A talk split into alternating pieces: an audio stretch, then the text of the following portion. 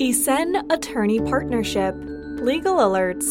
Date February 25th, 2021 Author Mine Guna Sunay Berlin Idogdu Zeynep Deniz Dokar. Turkish Patent and Trademark Office issues groundbreaking decision on bad faith repeat filings. Recent development on February 2, 2021, the Turkish Patent and Trademark Office Re-examination and Evaluation Board issued a groundbreaking decision that under certain circumstances, repeat trademark filings would constitute bad faith and set benchmarks in this regard. As per Article 9 of the Industrial Property Law, number 6769, if Within a period of five years following the date of registration, the trademark has not been put to genuine use in Turkey by the trademark proprietor in connection with the goods or services for which it is registered, or if such use was suspended during a period of subsequent five years, third parties can file an action against this trademark to cancel it via a non use cancellation action while non use cancellation actions were utilized in practice before the industrial property law entered into force in 2017, after the industrial property law introduced the genuine use requirement as a defense for a proof of use request, which is also available in trademark oppositions, trademark invalidation, and infringement cases. In practice, some applicants tend to file trademark applications without any intention of use. These trademark applications are filed to avoid the risk of cancellation due to non use or to overcome the burden of proving genuine use in case of encountering this defense. Such applications are known as repeat filings. It has long been a matter of debate whether filing a repeat trademark without the intention of using it in order to artificially extend the five year grace period stipulated in the industrial property law would be considered bad faith. The recent Turkish Patent and Trademark Office decision mentioned in this bulletin shed lights on these discussions. The case subject to the Turkish Patent and Trademark Office decision. In the case subject to the Turkish Patent and Trademark Office decision, the applicant opposed the trademark application filed on September 13, 2019, by the third party, based on its prior trademark and the similarity between the trademarks. The prior trademark was registered on May 18, 2010, for almost all of the goods and services listed in the NICE classification list. The third party requested proof of use from the applicant in the opposition as per Article 19 2 of the Industrial Property Law, since the prior trademark was not in the grace period of five years. The applicant failed to submit evidence of use of the prior trademark in the classes that the third party trademark is filed in. In the meantime, on November 21, 2019, the applicant filed the exact same trademark application bearing the prior trademark for the same goods and services list.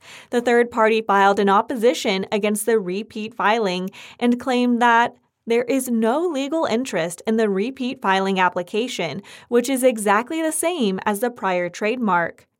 The latter application is a bad faith repeat filing made to avoid the genuine use defense and requirement obligations of the prior trademark, and which aims to artificially extend the grace period recognized in the industrial property law. The repeat filing is the same as the prior trademark, owned by the applicant and registered for almost all of the classes of goods and services on May 18, 2010.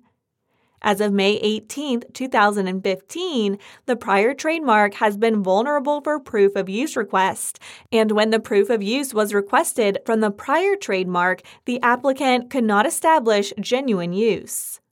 It is against the ordinary course of events to assume that the applicant uses or will use its trademark in all of these goods and services, and the third party requested the cancellation of the prior trademark due to non use, although the non use cancellation action was filed after the application date of the repeat filing.